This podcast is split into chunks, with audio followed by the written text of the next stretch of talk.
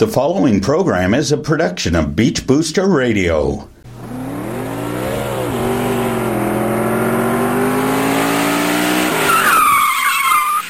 Welcome, race fans. Here's your local racing authority, Sam Chapman, with this week's Sound of Speed on Beach Booster Radio. Welcome, race fans, and this is the Sound of Speed on Beach Booster Radio, and I'm your host, Sam, here to recap a great weekend of racing with the NASCAR Xfinity and Sprint Cup Series in Watkins Glen for a road course racing doubleheader.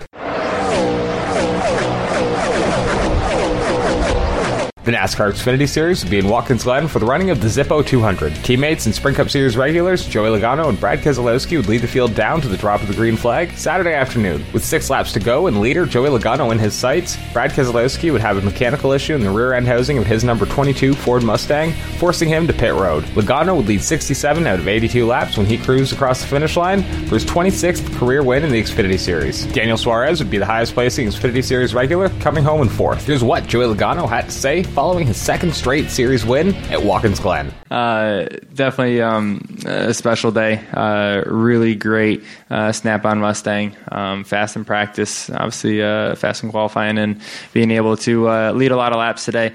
Uh, and maybe the stats showed we led a lot of laps, but they weren't easy laps to lead. It was a, a hard fought one for sure. And racing with Brad, my teammate, at the end was a lot of fun, and that's a, a great thing for Team Penske and Xfinity. It's no secret that we've had a little bit of a rough start this year, and to be uh, able to have those two cars racing up front for the win.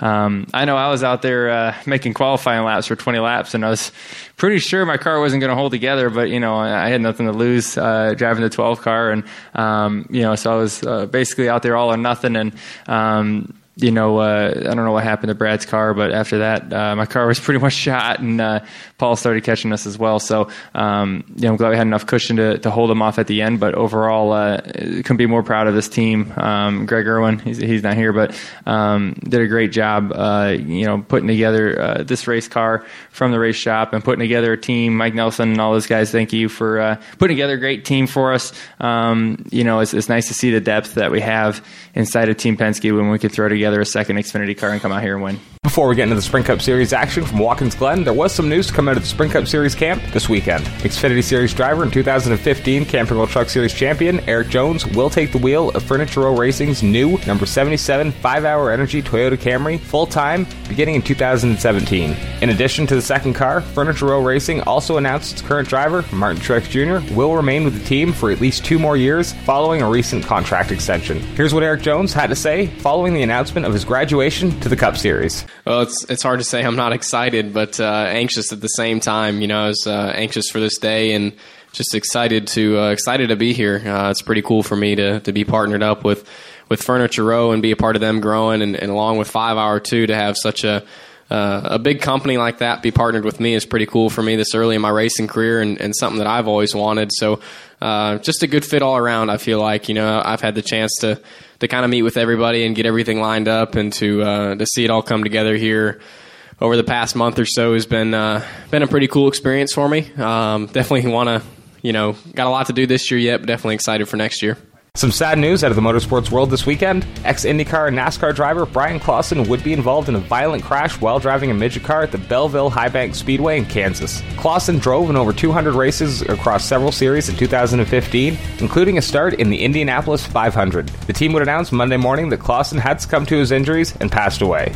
The NASCAR Sprint Cup Series would be in Watkins Glen for the running of the Cheez-It 355. Carl Edwards and Kyle Larson would lead the field down to the drop of the green flag Sunday afternoon. The first yellow for an incident on track would come out on lap 54. Ricky Stenhouse Jr. would go around coming out of turn 5, or the carousel, making contact with the inside Armco barrier before coming back onto the track directly into the path of Jimmie Johnson. Johnson would make hard contact with the passenger side of the number 17 car, but both drivers would walk away all right. Austin Dillon and Greg Biffle would get together while trying to avoid the 17 and 48. Both of those cars would also end up in the wall and in need of repair. The next incident on track will come out with 34 laps remaining. David Ragan and Ryan Newman would be battling side by side in the carousel when Ragan's number 23 would get loose and snap around. Carl Edwards, Clint Bowyer, and Aric Almirola would all receive damage when Edwards would check up to try and avoid the spinning 23 car, causing Bowyer and Almirola to drive into the back of Edwards' Toyota. The final yellow flag would fly with eight laps to go. It would be brought out when Brian Scott would get into the back of Kevin Harvick while exiting the bus stop. Harvick would go around and collect Danica Patrick, David Ragan, Michael McDowell, and last weekend's winner,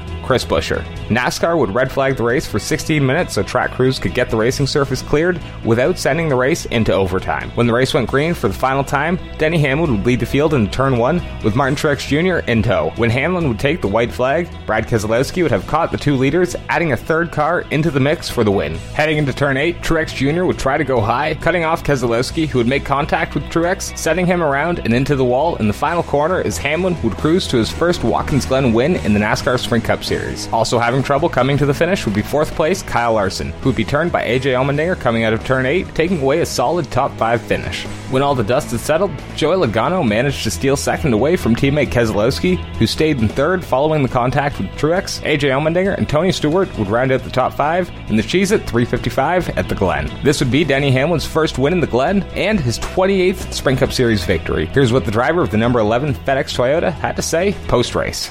Yeah, it was a great day, obviously, uh, on the racetrack. Um, you know, it was uh, an eventful race, but an uneventful race for us.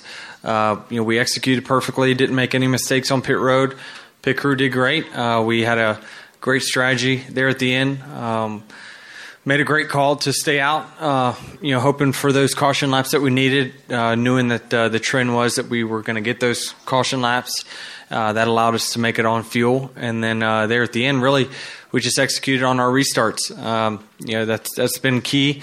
Is uh, is is you got to get through the first couple corners on restarts, and really for us, it uh, you know those two guys were going for it. Uh, they they slipped up and opened up uh, a door for us to to go through there and win.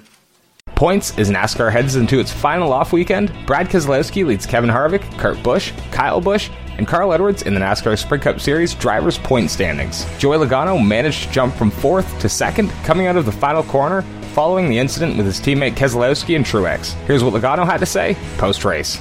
Typical Watkins Glen, man, it's just awesome. Uh, crazy racing full contact. Uh, just insane out there. So uh, a lot of fun uh, from the driver's seat, and I'm sure the fans today loved it as well um, in front of a, a sold out uh, grandstand. So um, it's pretty cool when I pulled over um, for the red flag in front of the grandstands, and I can hear just fans screaming and yelling uh, and loving it. And I thought, man, this is really cool to be in the driver's seat right now. And uh, I don't know, I had one of those moments. I thought it was neat. But uh, overall, our car was really good today. Um, uh, driver shot himself in the foot a little bit with uh, getting some damage on the bus stop when we were working our way back through the field and. Uh, ripped the splitter up, and then that was kind of uh, the beginning of the end. Um, really hurt our race car uh, through the fast parts of the racetrack, so through the S's, carousel, a little bit of 11. Um, didn't really hurt us in the bus stop any, and that's where we were the fastest car. But uh, you know, just um, you know, we got ourselves in position to win the race. Uh, but I didn't have the speed in the race car to make it happen. So, uh, and it wasn't anyone's fault but mine. So, um, a little mad at that. We got so close to that, that sweep again here at Watkins Glen, uh, winning last or yesterday, and um, you know, getting second today. So, just so close. Just uh, I wish I could take one corner back the whole race, uh, and we'd be and probably sitting in victory lane right now. Is that I thought we were faster in the 11 uh, through the parts that um, we needed to be early in the race uh, to be able to beat them. So unfortunately, we're uh, sitting here second.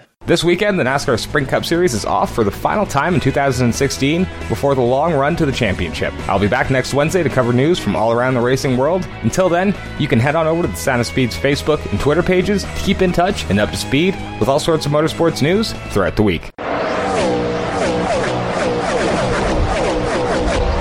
Before I go, I'd like to thank Beach Booster Radio. Without them, the sound of speed wouldn't be possible. Head on over to beachboosterradio.ca to listen to some great music, shows, and keep in touch with everything Wasaga Beach. Hit the podcast tab at the top of the page where you can find the latest edition of The Sound of Speed and all the other great shows Beach Booster Radio has to offer. Be sure to check out the blog where you can find the digital version of the Beach Booster publication, which is always great to read. You can also download the Beach Booster Radio app from the Google Play and Apple App Store for free and take Beach Booster Radio with you everywhere you go. That's about it for today. With the Cup Series off this weekend, don't forget to join me next Wednesday as I recap all the racing action from this coming weekend. Until then, thanks for listening and have a great week, race fans.